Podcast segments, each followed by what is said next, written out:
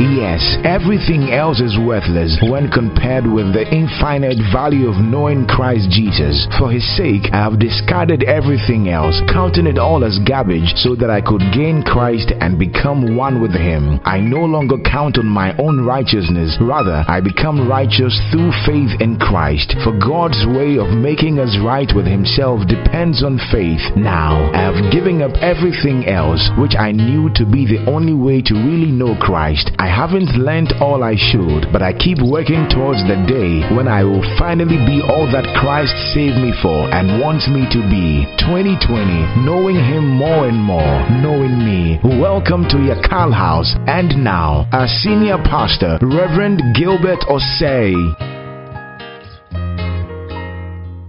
One of the things we are doing as a church is we are building block by block. So if you miss too much, you'll be lost. This is a very important series that I trust God to bless your life. I was just speaking to Pastor Chris some few days ago, and I'm, I was said to him that it's very sad that as a pastor, for I'm going to 27 now, but in Christianity it's like 30 years, and I just got to know where Jesus shed his blood. It's very sad and painful that I've been preaching and calling myself preacher for Jesus, and I don't even I didn't know where Jesus shed his blood. And this has taken me three years. And there are so many people with big, big churches, they don't know. Crowd, titles. I don't know what sometimes pastors we are taking titles to. You market will be here, somebody will be called Ark God. Because the way they are going, Archangel, Ark Pope, you see. And they will wake up, somebody will say he's Ark God. Or God's Father. It's just some madness that has entered somewhere in our brains. But there are certain pertinent things, important things in our Christian walk, and it's sad how sometimes people argue and they are even arguing against Scripture if you simply can't explain redemption, yet you can claim you are redeemed. That's why the church needs information. Because you can be practicing a lot of things you don't understand. If you have noticed as a church, we no more clap for God. I've been clapping for God for years. There are songs. Clap your hands. All ye people, hey, and shout, yay, with their joy. When I took my time to read the word as I was taught by my teacher, that scripture was for the devil. Sad. It was for the enemies of Israel. The people that God said, clap your hands. It was not God that was telling Christians to clap. Oh. Very sad. And it's one of the hottest praises in charismatic churches. Can you imagine a scripture for Satan and we are using it for praises? That's how sad. And a lot of pastors are graduates. A congregation to anything they hear, they follow. All through scripture, clap has never been for praise clap was used as mockery. Even in, in, in Ashtown, we have it. Muhrude ho! Mumonike So all the scriptures about clapping in the Bible, none was to praise God. But in our culture, we clap for people. So we can clap for people, yes. But clap is not praise. God does not receive clap as praise.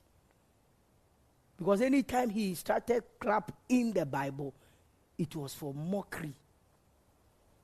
So how can he say clap to mock the devil? Then he say clap for me. That's contradicting. Yesterday I preached in uh, a funeral service. I, it's interesting how people are dying. Yesterday I had three funerals. Next week I have three.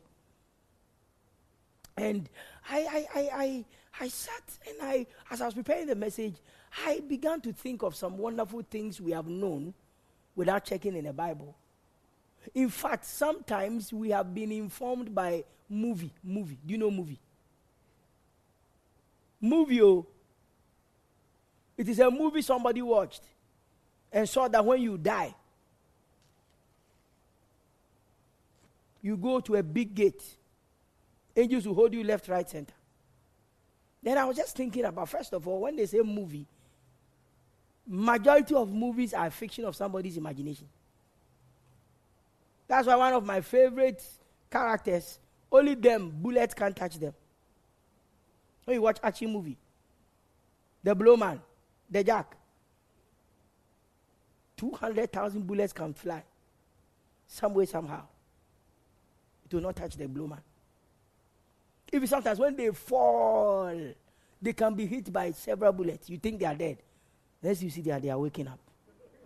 Then you be excited. Wow. It's a movie.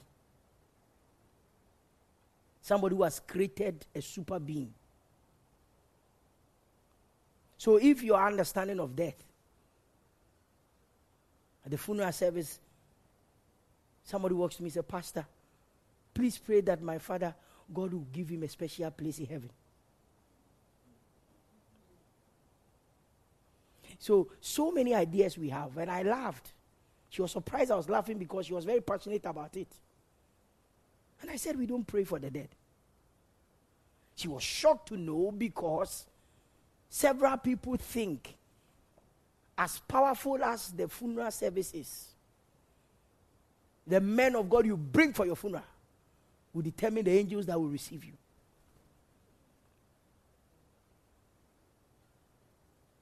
Why? Where do we get these things from? Yes, from movies. There's no Bible scripture that somebody died and then you pray for the person. Your destination is determined before you die. It's as simple as that. If you like, die and let them bring all the pastors in the world. Nobody can pray for you. We pray for the living, not for the dead. Everything we do to the dead body is customary, not religious. Everything, the ceremony, oh, we are just doing something to make us feel good as human beings. Giving you a befitting burial is for us, it's not even for the dead person. Because the dead won't see what you do. No prayer we pray for the dead will make any impact. That's why when you are alive, the decisions you take are important. It is when you are alive. What you did with your time. Because the moment that time runs out, bam. What carries you to the next life is what you did today. Is what you did when you are alive. So you bury somebody wearing suit. He wakes up wearing white in a movie. Amazing. It's only in African movies. Me, what surprises me is the wig. Because there's no dead body they put Brazilian hair. Have you seen some before? All of them short hair. Short one, oh. They dress them, give them is it wedding gown they wear? Or something similar? But strangely, when you see them in African movie, when they resurrect or they awake, or they are going to meet God, you see them wearing white, long one with Brazilian hair. And I wonder if there's a shop they buy from, and pastors talk about how long hair will not take you to heaven. And all of them wear long hair and they are standing before a gate. When your understanding of anything is by rumor, when your understanding of every any subject in life is by a movie, you are throwing your life away.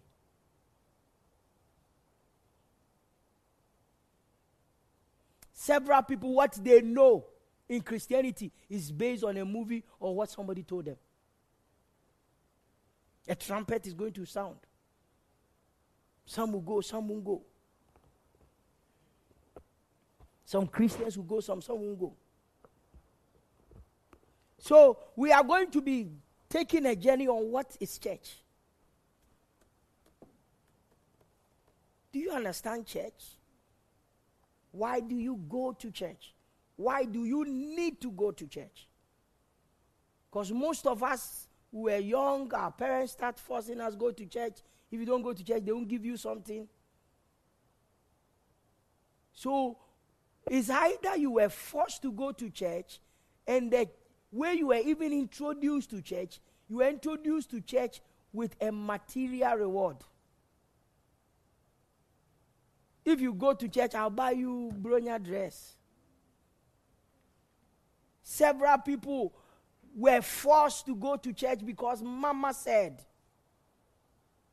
Then when you grow up, problems bring people to church. Somebody's looking for scholarship, somebody's looking for school fees, somebody's looking for marriage, childbirth. They have sacked them in school, husband is not coming home. Sometimes you don't blame people. It's the way the pastor marketed church to you.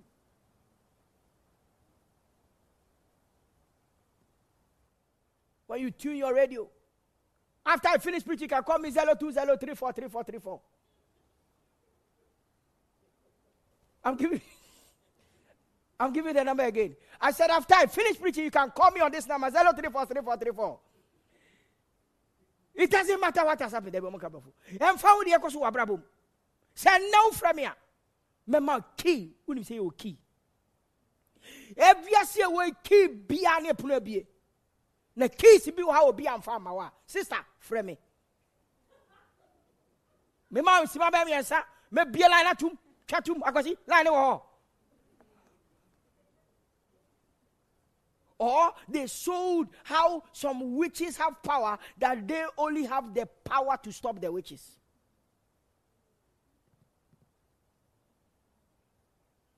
So a lot of people, unfortunately, go to church to solve problems. So if there is no problem, they don't see why they should come to church.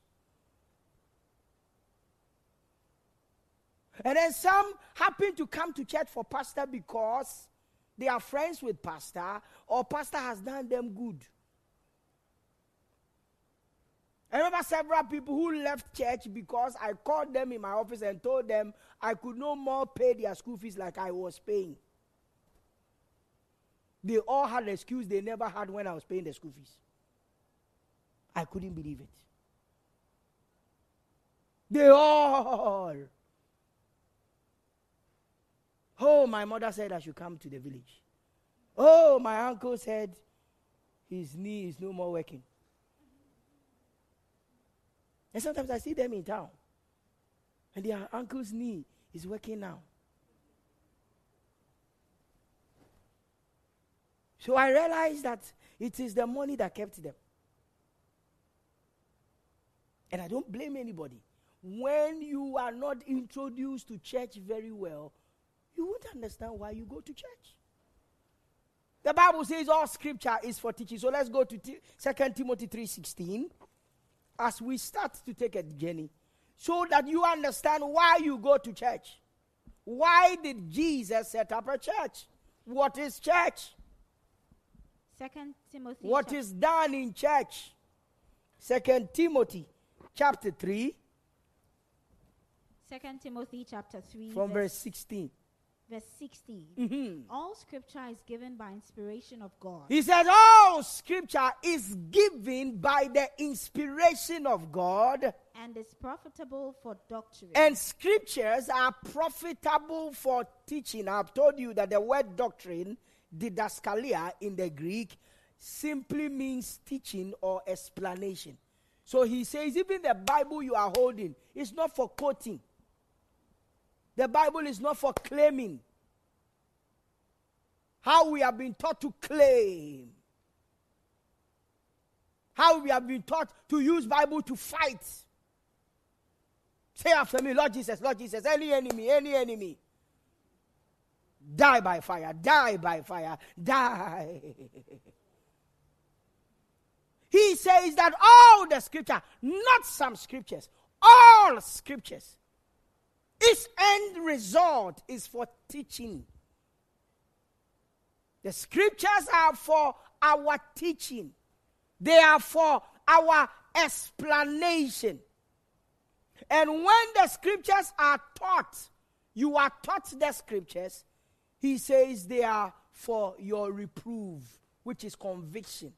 And when you are convicted about something, or when you are convinced about something, it builds your faith in what you have believed.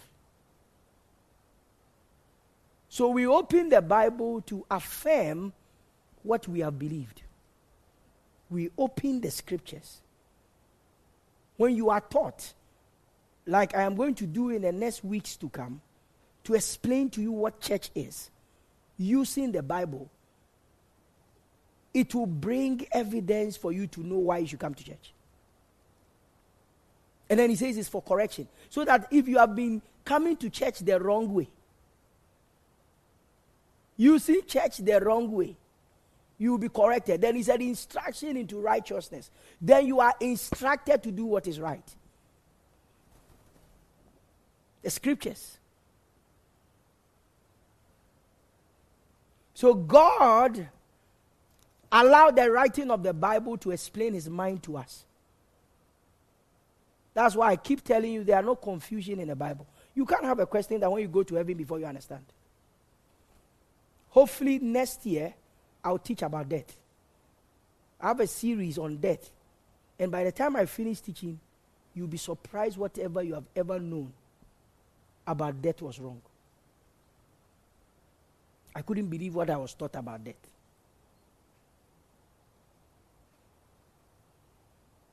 And now, who holds the power of death? Yes, sometimes we hear preaching that makes death so mysterious.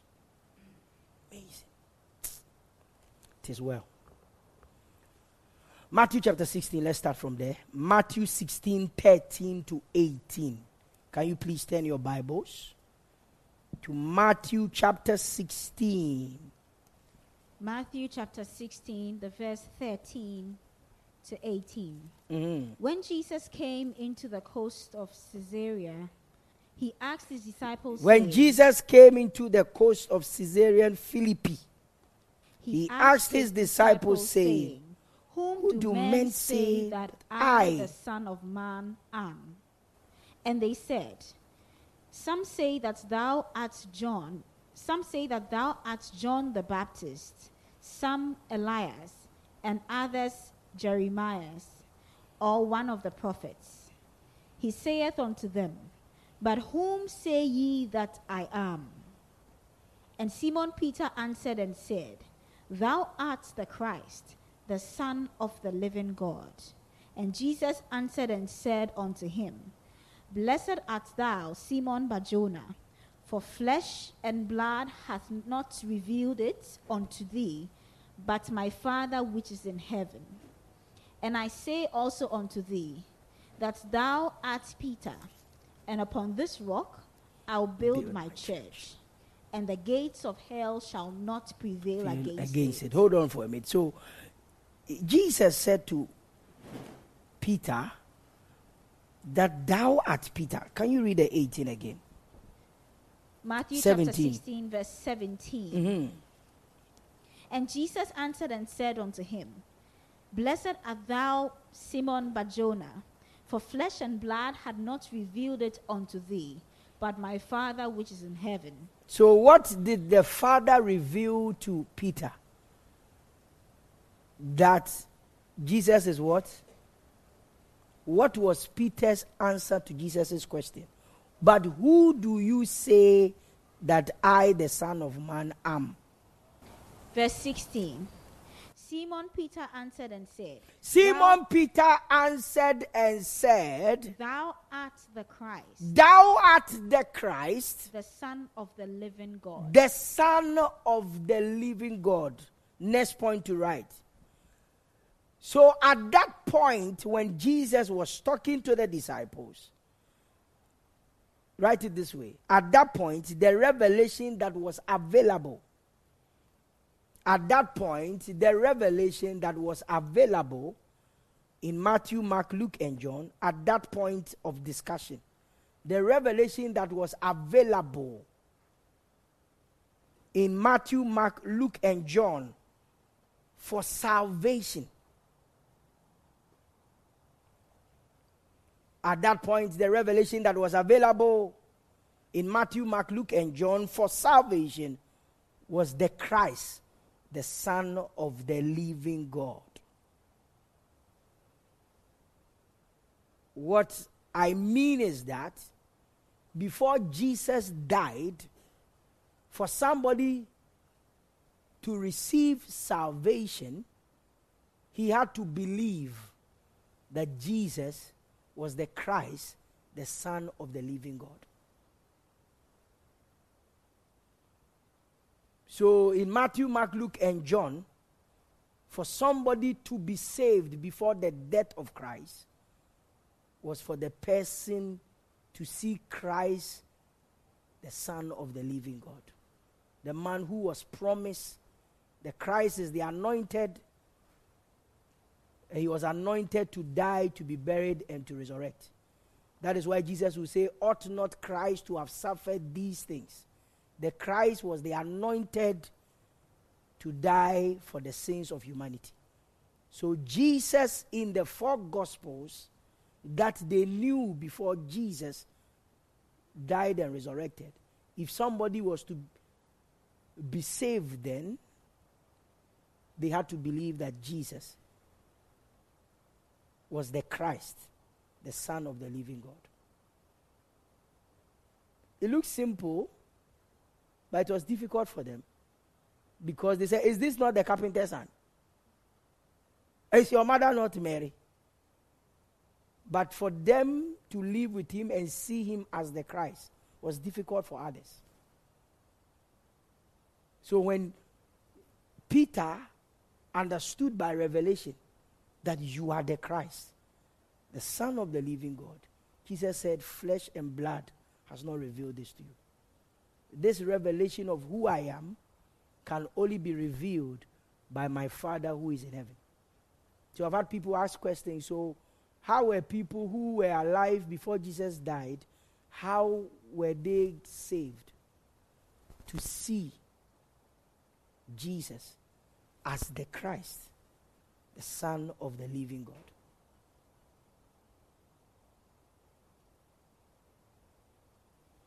That is what John came to do. Behold, this is the Lamb of God, appointed to take away the sins of the world. So Jesus was revealed to them as the Christ. So when he was killed, and in Luke 24, 25, the disciples were contemplating why should he die? He called them fools. Are you foolish? To have perceived what the prophets had said, did they not say that the Christ will die to enter into his glory? So, beginning at Moses and all the prophets, he pointed to them that he was the Christ.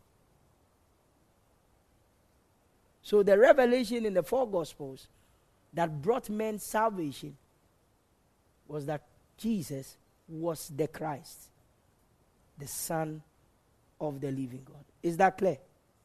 Okay, we'll go to the next point. So I said, so that was what men believed, and they got salvation. But when you move further into the epistles, you will discover that we have gone beyond the epistles is from Romans to Revelation. So Matthew, Mark, Luke, and John, then you come to book of Acts. Then you come to Romans. Romans begins what we call the epistles. The epistles are the writings of the disciples of Jesus. So when you step further into the epistles, you will discover that we have gone beyond knowing Jesus as the Son of the living God. He is Jesus Christ raised from the dead. 1 Corinthians 15 1 to 4. So they believe in Jesus as the Son of the living God and they got salvation. We, who were after his death, burial, resurrection, what do we believe to be saved? First Corinthians chapter 15, verse 1 to 4. Mm-hmm. Moreover, brethren, Moreover, brethren, this is Paul talking. Paul was not there with Jesus in the four gospels.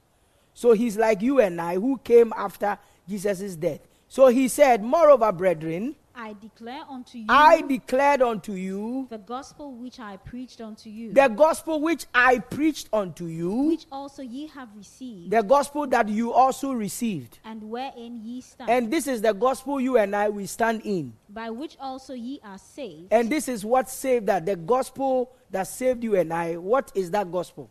If ye keep in memory what If I we keep in memory which I preach unto you, except ye have believed in vain.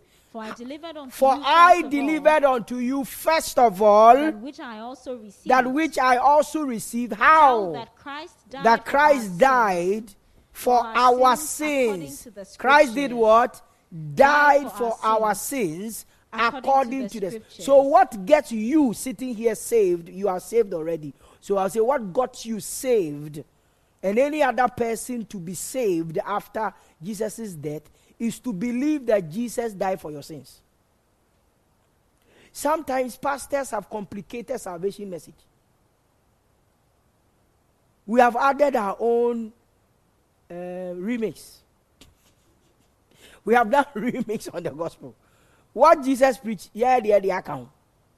Because when you look through scripture, the process to be saved is written there. Nobody is to add or subtract to what is written. He says that you got saved by believing that Christ died for your sins. eh?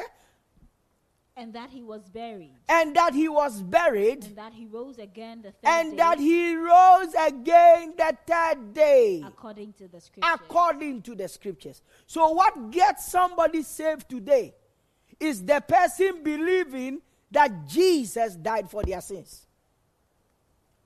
So, let me make it practical. Somebody will only make heaven like they make, only believing that Jesus died for their sins and that Jesus was buried and Jesus raised again from the dead. That is all they did and they were saved. There were not 14 steps to enter. You, at this time, you have the you have the passport. It's now left with the visa.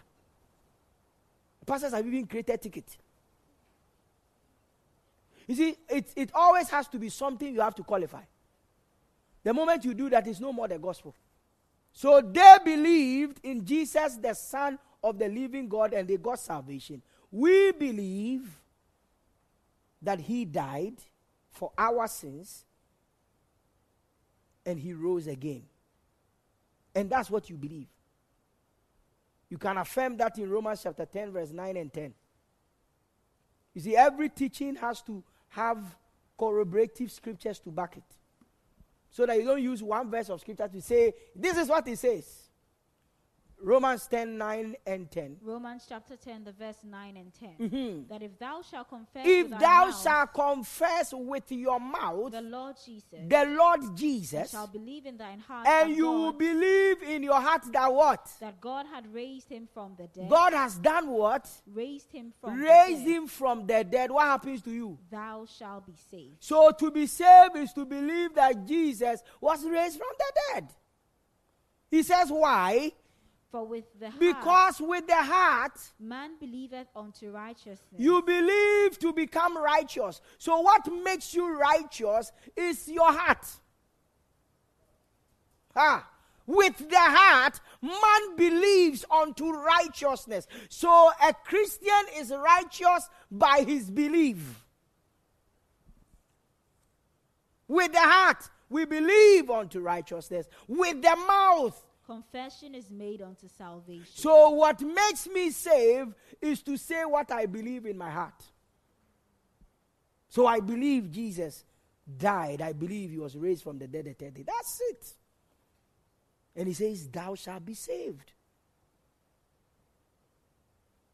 So imagine the Bible has said this. Then a pastor says you will still make heaven. And then he give you reason. One, you don't pay your tithe. Two, your hairstyle. Three, your skirt. Four. And you know, let's say it is true. Where is the verse of scripture? I had, I a wonderful preaching. Wonderful. I was so amazed. I know God is also amazed. Mr. Jankupo say, hey, I'm going too much. He said that no lady that wears lipstick is going to heaven. So it caught my attention. Wow. Maybe there's a scripture I don't know. Just waiting for him to quote the scripture that says, And if you use lipstick, it shall prevent you from entering into the kingdom of heaven. Me. I was so curious. Then he started. Do you know the lady called Jezebel? Hey, Jezebel, heaven. Has tried still looking for the link between Jezebel and heaven. They says they said they saw Jezebel with lipstick on her lips. Yes. So it means she's fashionable. And uh, if Jezebel has lipstick, so what fun Yes. He said Jezebel was fighting the prophet. Yes. Jezebel, lipstick, fighting prophet. What has it got to do with salvation?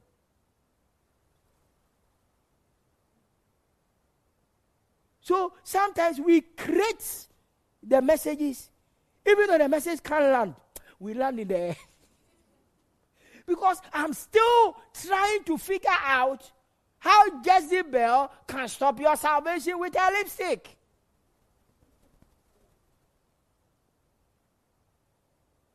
Then he takes you to the spiritual realm. Do you know spirits under the sea that manufacture lipstick?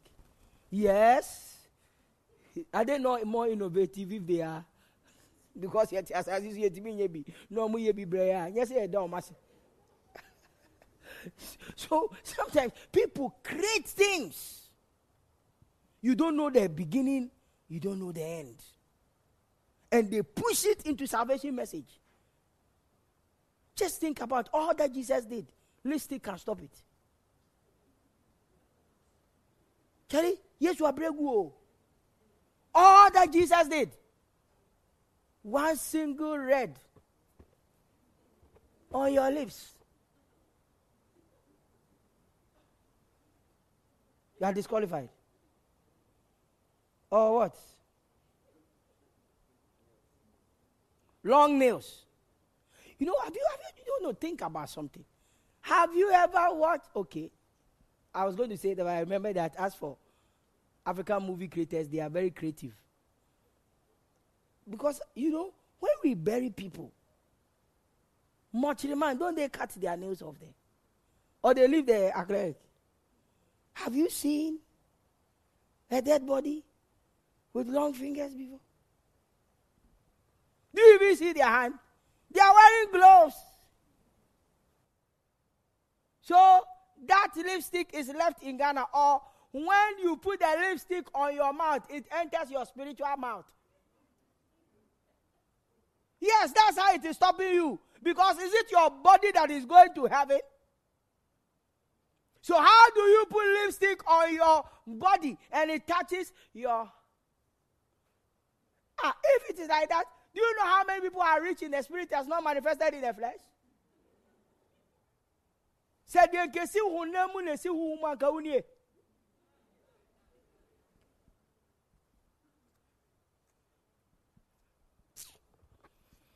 It is well with my soul. Let's get back to our message. Matthew 16, 17. Again, we are looking at what is the church under the theme why I must be in a local church. Matthew chapter 16. You see, we went to church without Bible, so anybody said anything and we got scared. You can come to church, you have told you, you have read the Bible, you said you are saved. You sit in a car, somebody will say something else, then you are shaking. You know how it feels like? It feels like you know you're a woman. Then you sit in a car, somebody say, Hey, do you know you're a man? He said, Yes, it's true. Because you are saying, I'm a man, I am a man. I'm no more a woman. That's how it feels like. That we are confused of who we are. Because we don't read the word, we don't believe in the word. Matthew 16. Let's listen to Jesus again. Matthew chapter 16, verse 17. Mm-hmm. And Jesus answered and said unto him, Jesus answered and said to Peter, Blessed art thou, Blessed Simon art thou, Simon Barjona. for flesh and blood hath not revealed this unto thee, Uh huh. but my Father which is in heaven. But my Father which is in heaven, And I say also unto and thee I say also unto thee, that thou art Peter, I say also unto thee that thou art Peter, art Peter, sorry, and upon this rock I will build my church. and upon this rock I will build my church. and the gates of hell shall not prevail against it. Let me say something to you. Look at the scripture again. That when he said, Thou art Peter, there's a comma. Peter, you have revealed me. I also reveal you, you are Peter. Then he says, Upon this rock, if you don't take care, you will think upon Peter he was going to build his church. How can God build his church on Peter?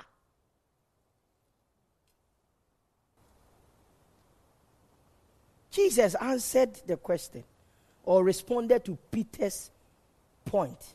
You are the Christ, the Son of the living God. He also says, You are Peter. Comma. Upon this rock of revelation that I am the Christ, the one anointed to die, to be buried, and to resurrect, is what I will build my church on. My church is being built on my death, burial, and resurrection. That process of me dying, me being buried, me resurrecting, is when I will build my church. Is upon that I will build my church. I'll go into it better next week. But Jesus was not referring to Peter. The church of Jesus can't be built on an individual. Verse 19. And I will give unto thee the keys of the kingdom of heaven. So heaven. he says, I will build my church and I will give unto thee. It can't be Peter. Jesus can't give the keys of the kingdom to an individual. He says, I will build my church, and when I build my church, I will give unto my church the keys of the kingdom of heaven. And whatsoever thou shalt bind And earth whatsoever the church shall bind shall be bound in shall be heaven. bound in them. So he was not referring to Peter, he was referring to his church.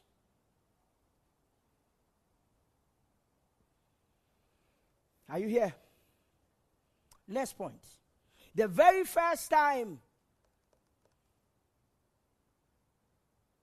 the word church is mentioned in scripture It's in Matthew chapter 16.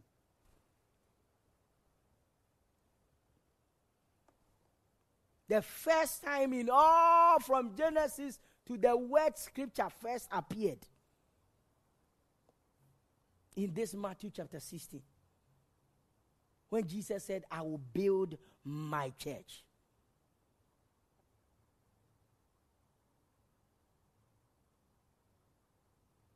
Says, I will build my church, and the gates of hell shall not prevail. As we continue to study, you realize that it is not a continuous thing he's doing.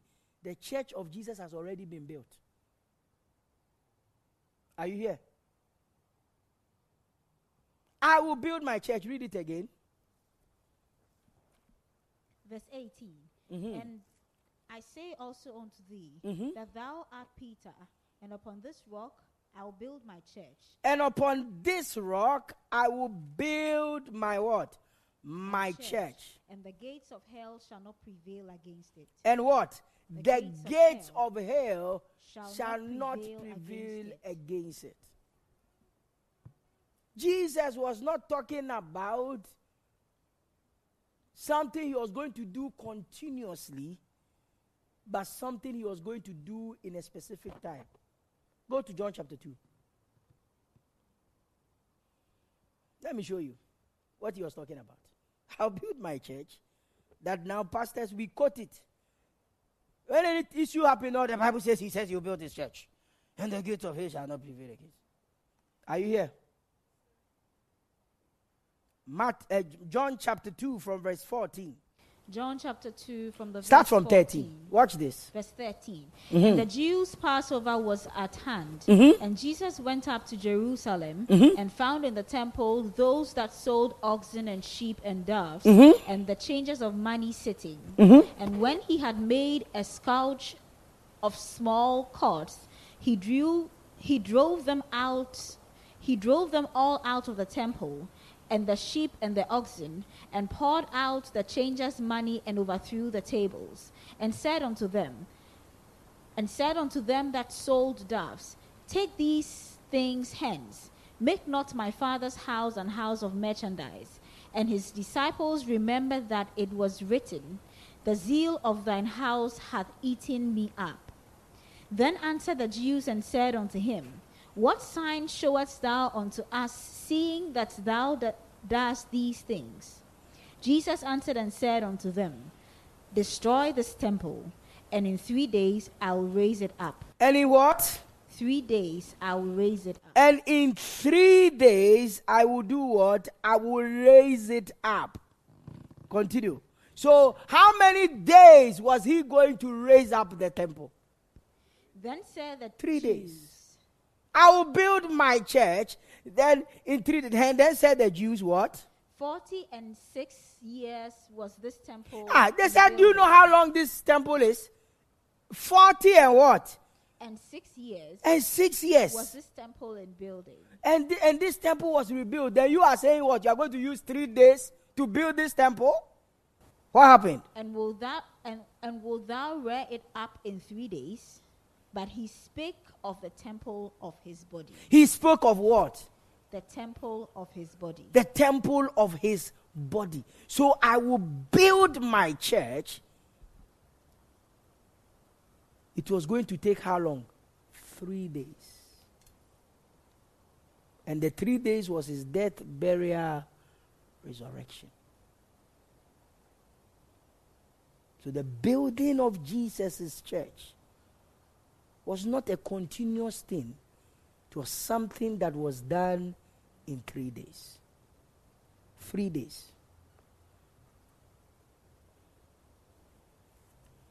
Are you here? So the first time the word church was used in the Bible, it was used by Jesus.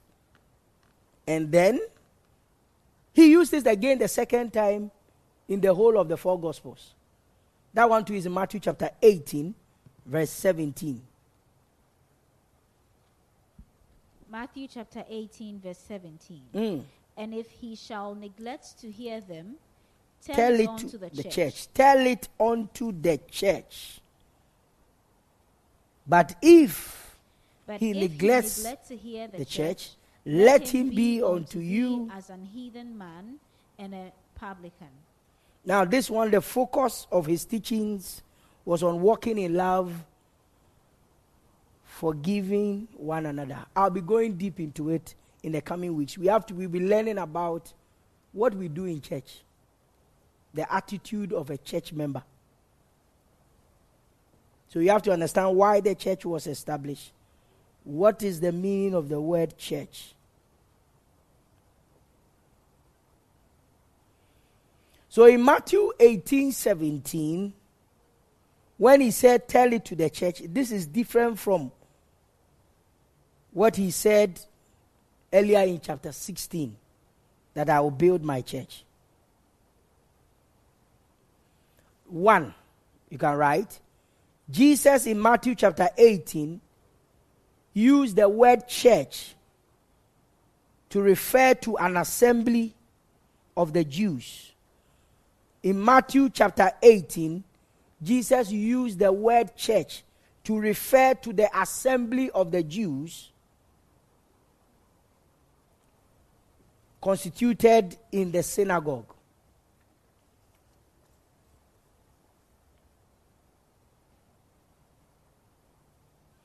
And it was the same as how Stephen also used the word church in Acts chapter 7, verse 39. So when Jesus said, Tell it to the church, he was talking about an assembly of the Jews that are constituted in the synagogue.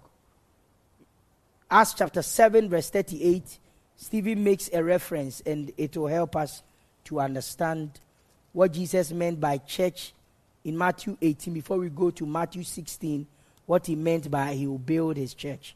We are still looking at why church was built, why what is church, why do we have to come to church, and all that. Acts chapter 7, verse 38. 38. Uh-huh. This is he that was in the church This is he that was in the church in the wilderness, in with the wilderness angel, with the angels which spake to him which spake to him in the, the mount, mount of Sinai. Sinai, and with our fathers who received the lively oracles to give unto us. Amen. So now let's look at the definition of the word church. The word church is the Greek word ecclesia. E K K, ecclesia. E K K L E S I A. E K K L E S I A. E K K L E S I A. Ecclesia comes from two words. Ek, ek, which means out. Ike means out. And then the second word is kaleo. K A L E O. K A L E O. So out, and then the second word is to call. To call. To call. To call. So they called out. Are you with me? Let me give you a little history so you understand. All these things are important for when I start building the blocks, you understand why I took my time to explain all these things. I'll go over again. I said the word church is the Greek word ecclesia. Ecclesia is spelled E K K L E S I A. And ecclesia is from two words. One is Ek, ek. Are you here? It means out. And then the second one is kaleo, K A L E O, to call. So called out. In ancient Greek, please write it. I will dictate for you to write so you understand. In ancient Greek mythology, in ancient Greek mythology, ecclesia was a name given to the governmental assembly.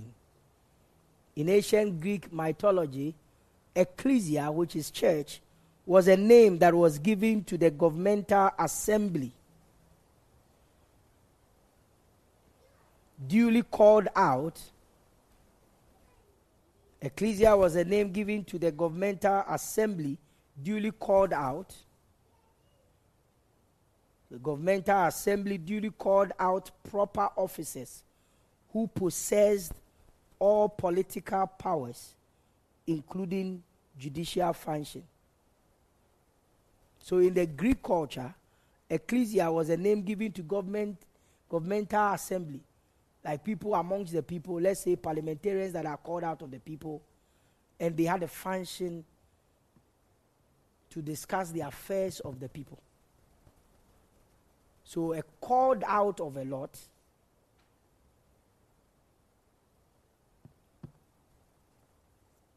Uh, So I'll read it again for you. In ancient Greek mythology, ecclesia was a name given to the governmental assembly, duly called out proper officers who possess all the political powers, including judicial functions.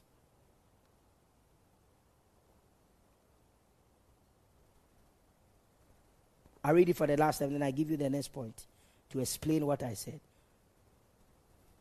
In ancient Greek mythology, ecclesia was a name that was given to the governmental assembly, duly called out proper officers who possessed all political powers, including judicial function. So, for instance, in ancient Greece, in ancient Greece, before the New Testament was written, when they say ecclesia, it was a civil assembly in Athens. In ancient Greek, when they say, you know, they don't they didn't speak English. So the word church will never be used by a Greek. They use the word ecclesia. So when a Greek hears ecclesia, what comes to his mind is a civil assembly of or a civil assembly in Athens. That is a regular convoked assembly, especially the General Assembly of the Athenians. When a Greek hears ecclesia, what comes to his mind is not you going to pray. What comes to mind is a group of people who are selected out of the people who meet to discuss issues of the people. I have taught you that any word that was used in the Bible existed before. The Bible was written in, lit, in, in language. Jesus didn't bring Greek language. Greek is not a heavenly language. Just like English, somebody brought it. So when you hear church, somebody, the people who brought English language, decided that when people gather, we'll call it church. So the same way in Greek, when they say ecclesia, it is a gathering of people. Now, Jesus has come to live amongst men. He's communicating with men. So he has to use a language that people understand. Are you with me? For example, if I go to Kumasi to preach and I'm to preach in Twi, and I say church to a local woman who doesn't understand English, she might not know what a church is. It doesn't matter how long I speak. But Meka Asoria, she would identify with Asori. So, how does an old woman who doesn't know what church is understand Asori? Is that clear? So, Jesus wants to communicate something he's going to do. So, he uses a word they are conversant with. He uses the word ecclesia. So, the word ecclesia is not a heavenly word, it's a word that existed in the Greek tradition. So, church is not a spiritual word. The word church is an English word. So, when the Greek says ecclesia, or when Jesus said, when Jesus was speaking, he didn't speak in English, he spoke in Greek. He used the word ecclesia. So, he says, I will build my ecclesia. He's talking to people who understand that people have been gathering so if you understand that people have been gathering and discussing it, I'm going to build my ecclesia. What he's saying is that even though they have been going to, let's say, they have been going to um, Association of Accra meeting, I'm going to also build my Kwewu Association. So what he's saying is that my association is definitely going to be different from the one they have been going. Is that clear? Because to the Greek, the word ecclesia, which we call church, simply means a called out people. So Jesus says, I am also going to call out my people. And when called out people in the Greek tradition, they meet, they meet to discuss something. They meet to function about something. So if Jesus says, I am going to also call out my people, that means there is going to be a discussion. There's going to be a function. So we have to now study to find out when Jesus says he's going to call his people, who are the people he was going to call? What were going to be their function? And what was their meeting going to be about? Is that clear? So to understand church, we don't just stand up and come. That's why somebody can say, I have this red bottle. If uh, oil, then you are gathering. Was that the reason gathering was established in the Bible? We have to find out. Did olive oil gather people in Jesus' ecclesia? Did communion gather people?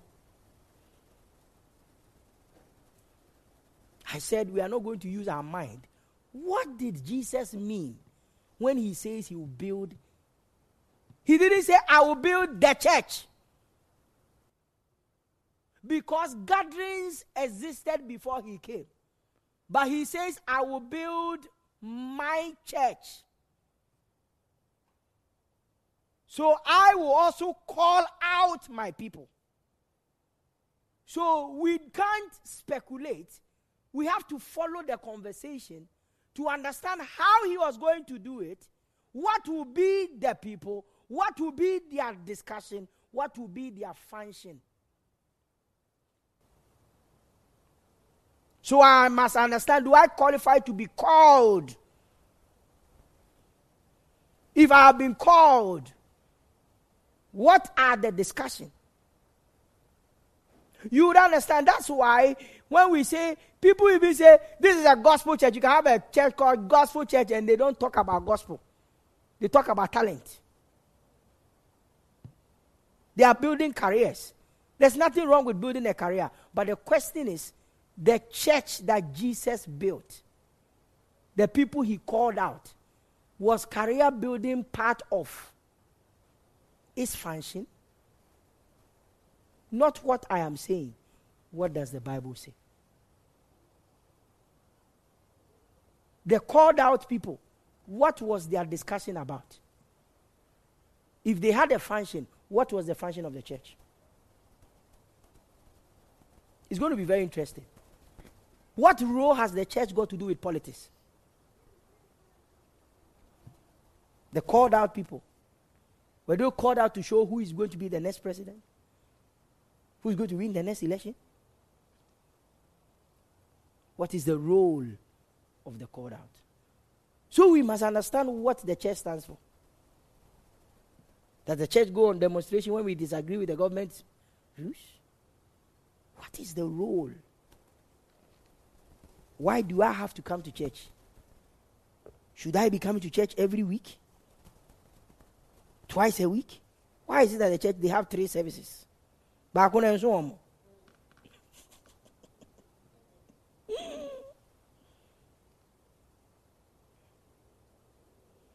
Next point, so you understand how I'm, I'm wrapping up. Next point, in the Greek, their tradition, their calling was for a purpose which dealt with political or civil discussions. In the Greek mythology, their calling was for a purpose which dealt with political or civil discussion. And there was something unique about their calling. So I'll repeat that again. I'll tell you the unique thing about their calling. I said their calling, when I say they, I'm still referring to the Greeks.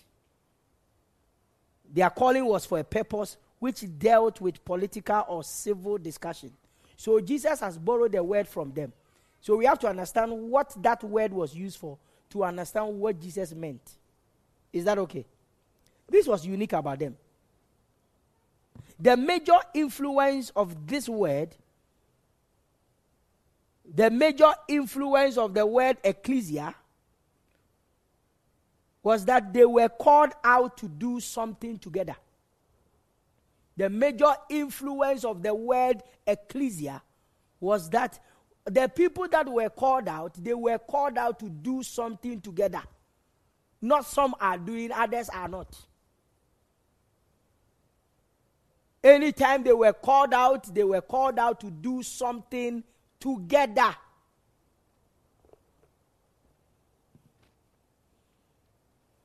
This is profound. In this Greek calling, there was always a Lord, someone who was in charge. In the Greek, in the ancient Greek tradition, in their ecclesia, there was always a Lord who was in charge. There was always a Lord who was in charge of their gathering. So when Jesus was talking to the disciples, they understood the word. The disciples understood the word. Because it was a concept that was derived by and explained in the Greek practice in the early days. The disciples understood the word when Jesus said, I will build my church. If nothing at all, they understood the word ecclesia. Because ecclesia was a concept that was derived and explained in the Greek practice in the early days. So, what Jesus did was use a term his audience could relate with. Jesus used a term that his audience could relate with and understand to pass across a thought to them. What Jesus did was use a term that was that his I'll say that again. So Jesus used a term that his audience could relate with and they could understand to pass across a thought to them. So Jesus just used something they were familiar with to pass across a thought he had. So we can say that the word church is a regular word known to the Greeks. However, used by Jesus in this instant to explain a spiritual concept. I'll take it two times. I said, so we can conclude and say the word church is a regular word known to the Greeks. The word church is a regular word known to the Greeks. But Jesus used it in this instance to explain a spiritual concept. So Jesus is about to explain a spiritual concept. Then he uses a word they were familiar with to explain that concept.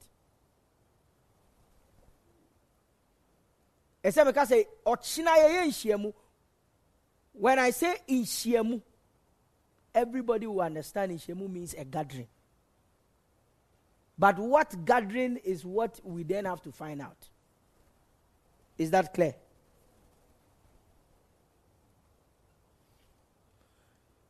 Next point. This therefore implies that the word church was not a coinage of Jesus.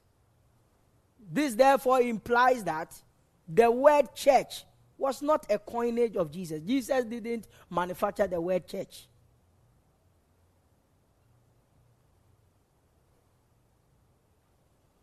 That is why in Matthew 16, he uses specific words, my church.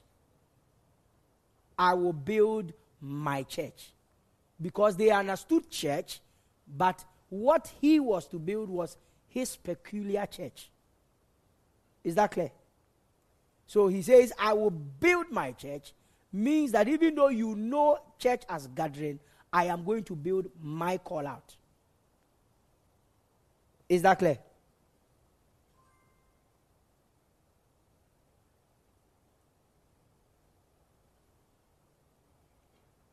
So if church means called out, and Jesus says, I will build my church, it means that, next point, he used the word to point the attention of his disciples to a specific kind of people.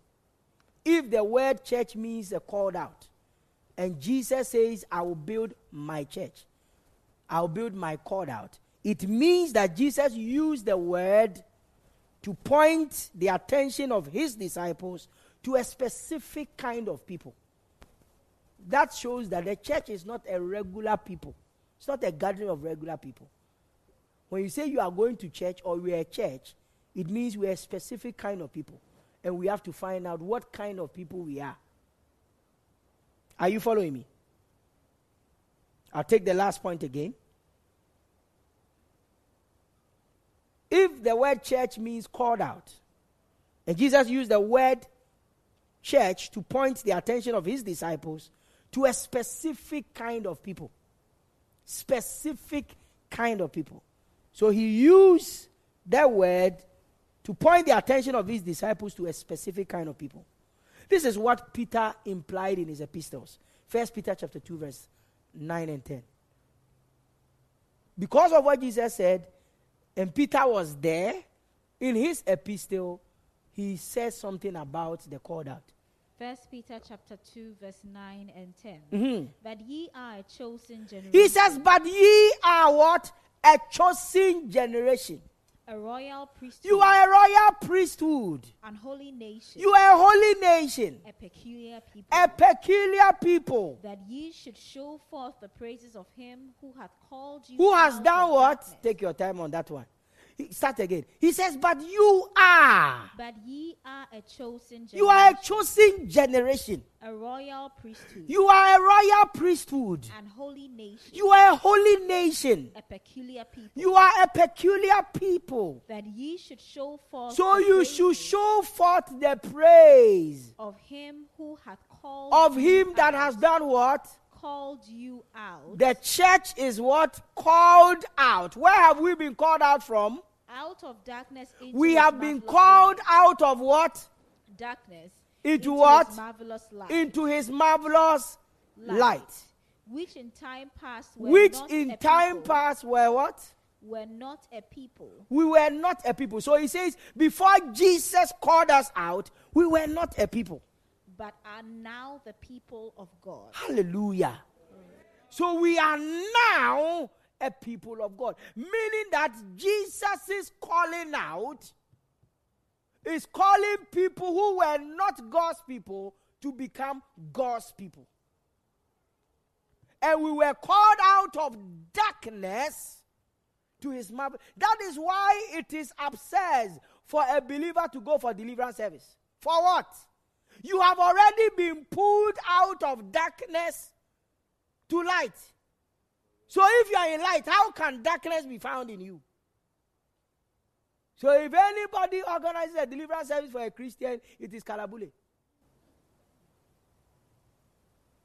You have been called out. Now, what we read in context, he was talking about the believer. Look at verse 3. No, look at First Peter chapter 1, verse 3. First Peter chapter 1 verse 3. Mhm. Blessed be the God and He Father says, Blessed be the God and Father of our, Lord Jesus Christ. Uh-huh. which according to his abundant mercy According to his abundant mercy. hath begotten us again Oh, he has hope, begotten us again, born again, unto a lively hope unto a lovely hope of what? by the resurrection of Jesus Christ from the dead. So he said we were birthed out of what? What gave birth to you? The only reason you were called out was how Jesus, through resurrection, gave birth to you. So the called out people are people who were birthed by his resurrection. And don't forget, before he says the church, he says he was going to do that by his resurrection.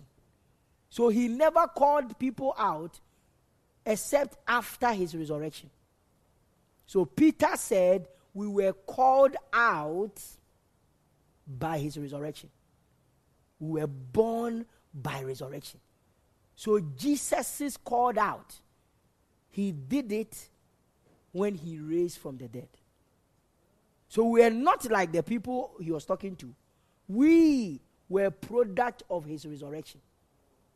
If you're a product of Jesus' resurrection, how can certain things be associated with you? How can a demon live in you? How can you be possessed by mama water? Hear me. Dreams and all this come out, come out, come out business. Most of the time is what you have been told. If they keep telling you somebody wants to kill you, oh, Mr. Diana, we should find out," they are putting fear into your life that shouldn't be there. I've told you this, this story before. I'm telling you again. One of the whatever number one prophet in this country called me one day and told me he saw that I was dead. That if I don't come to his house, this thing was going to happen. He saw it. He said, Gilbert, you know me. I don't talk about heart. I saw the whole Ghana was mourning you. And I'm saying, who knows me in Ghana for the whole Ghana to mourn? This is what even got worse. Within 20 minutes, I had a call from Nigeria from a pastor I've not heard of for a long time. He says, Prophet Gilbert, how are you? I had a very bad revelation about you. Say, really, what is it? I saw you were in a coffin. Eh? I had a call from Malaysia. Pastor I've not seen in 10 years. He had a call, he had a dream also that I was dead. I bought Fanta and drank and slept. Out of respect, I went to see the prophet. When I went there, he made me sit down for three hours. Then I asked myself, the guy said he saw that it was emergency. An emergency, he can let me wait for three hours. It can't be emergency. I went home. When I went to him, ah, Gilbert. Let's go buy a call. I said, me say. Out of respect, I came to see you because you asked me to come. I sat down for three hours. If really, really, really they want to kill me, say, God, sorry, and go, make me go. I didn't fast. I didn't pray. I'm still here. It's been six years. Hear me and hear me good. If you want to die, you will die. Oh. It depends on what you are hearing. King Hezekiah was in his house. He was told by God's servant. Not bad dream. Oh. Privilege of having prior information. That you are sick. Yes, you are sick. This sickness, you are going to die. He said, I've heard. The Bible says after the prophets finished speaking, he turned to the wall and started praying. He said, No, no, I can't die. I'm important for this society. I built them a church. I did this.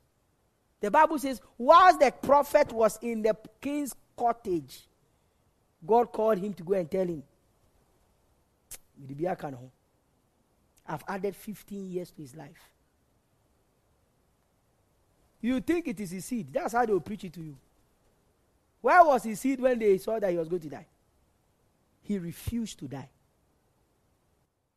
You can choose to listen to negative people and let them give birth to negativity in your life. Or you can confess who you are in Christ. That some things can. How can you see me in a pot? Don't you know my spirit does not belong to me anymore? Or you don't know? No, seriously, you don't know that you don't belong to yourself. Anybody that carries your spirit is an arm robber. Are you here? That's what the Bible says. Is that not it? First Corinthians chapter 6.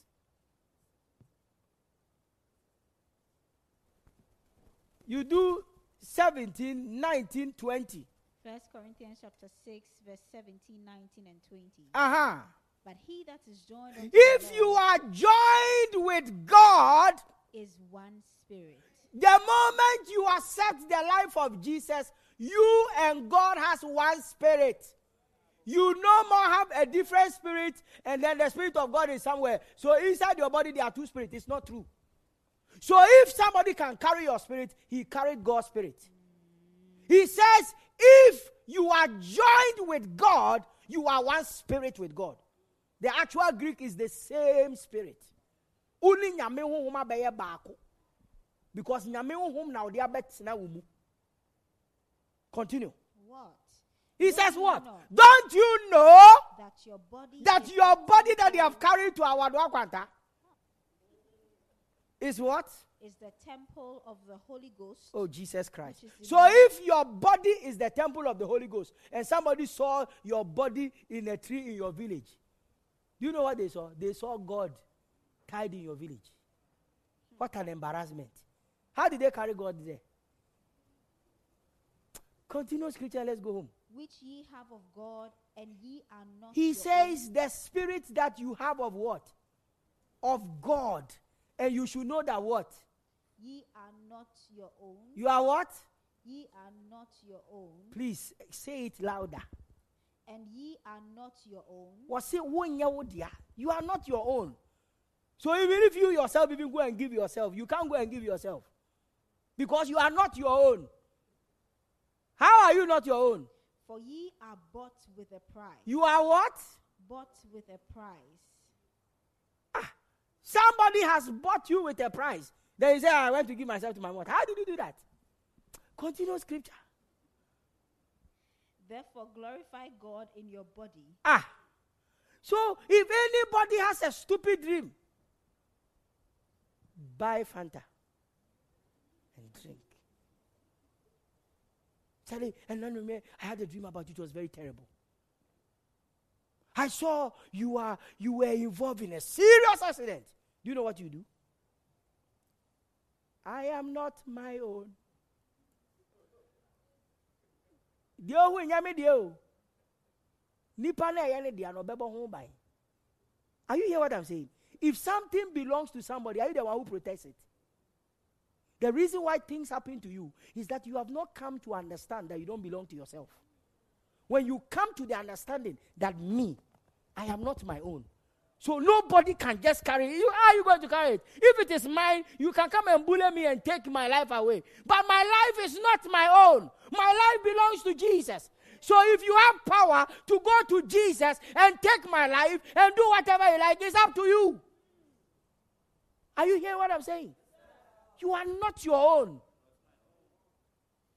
So when you know you are not your own, you glorify God with your body.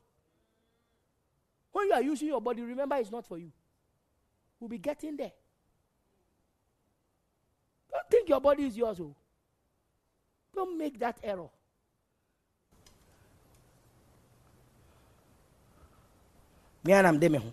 Are you serious? Somebody paid a price for you. Acts chapter 20, verse 28. You have been bought. So. They tell you the price you were bought. Acts chapter 20, verse 28. Take heed therefore unto yourselves and to all the flock, over the which the Holy Ghost hath made you overseers, to feed the church of God, which he hath purchased with his own blood. He did what? Purchased with his own blood. You were bought with Jesus' blood. You are not your own. You belong to Jesus. So if you can't, you can't trust in the protection of Jesus, the devil will take advantage of your ignorance. So they need to tear down football. No, we tear the baby. Stop that. Stop that ignorance. Some things we do, eh, we embarrass God. Sometimes I look at some of the things we say, prophets. Sister, blah, blah, blah, blah, blah. Me who say? I'm more tell your chest space, okuta briefcase. Do you know Amotia? You some of you to watch now crowd my dear Amotia. Hey, you don't even know what it is that you are scared. My sister, come here. I saw an Amotia standing behind you, wearing sunglasses, holding briefcase. Amotia. Ah, right. You're afraid of something that doesn't exist. They say things just to scare you. Please rise up. say, say, things, say things to scare you. Then you go to church to be scared. And you are afraid. Some people can't even sleep. Church of God was not established for that. Oh. Are you here with me? Just begin to bless the name of the Lord for his word. This was a message from the General Overseer of Yakal House, Reverend Gilbert Osei. We are available anytime for prayer, support, and counseling. Please don't hesitate to call us on 0544 600 600. That's 0544 600 600. We love you, and there's nothing you can do about it.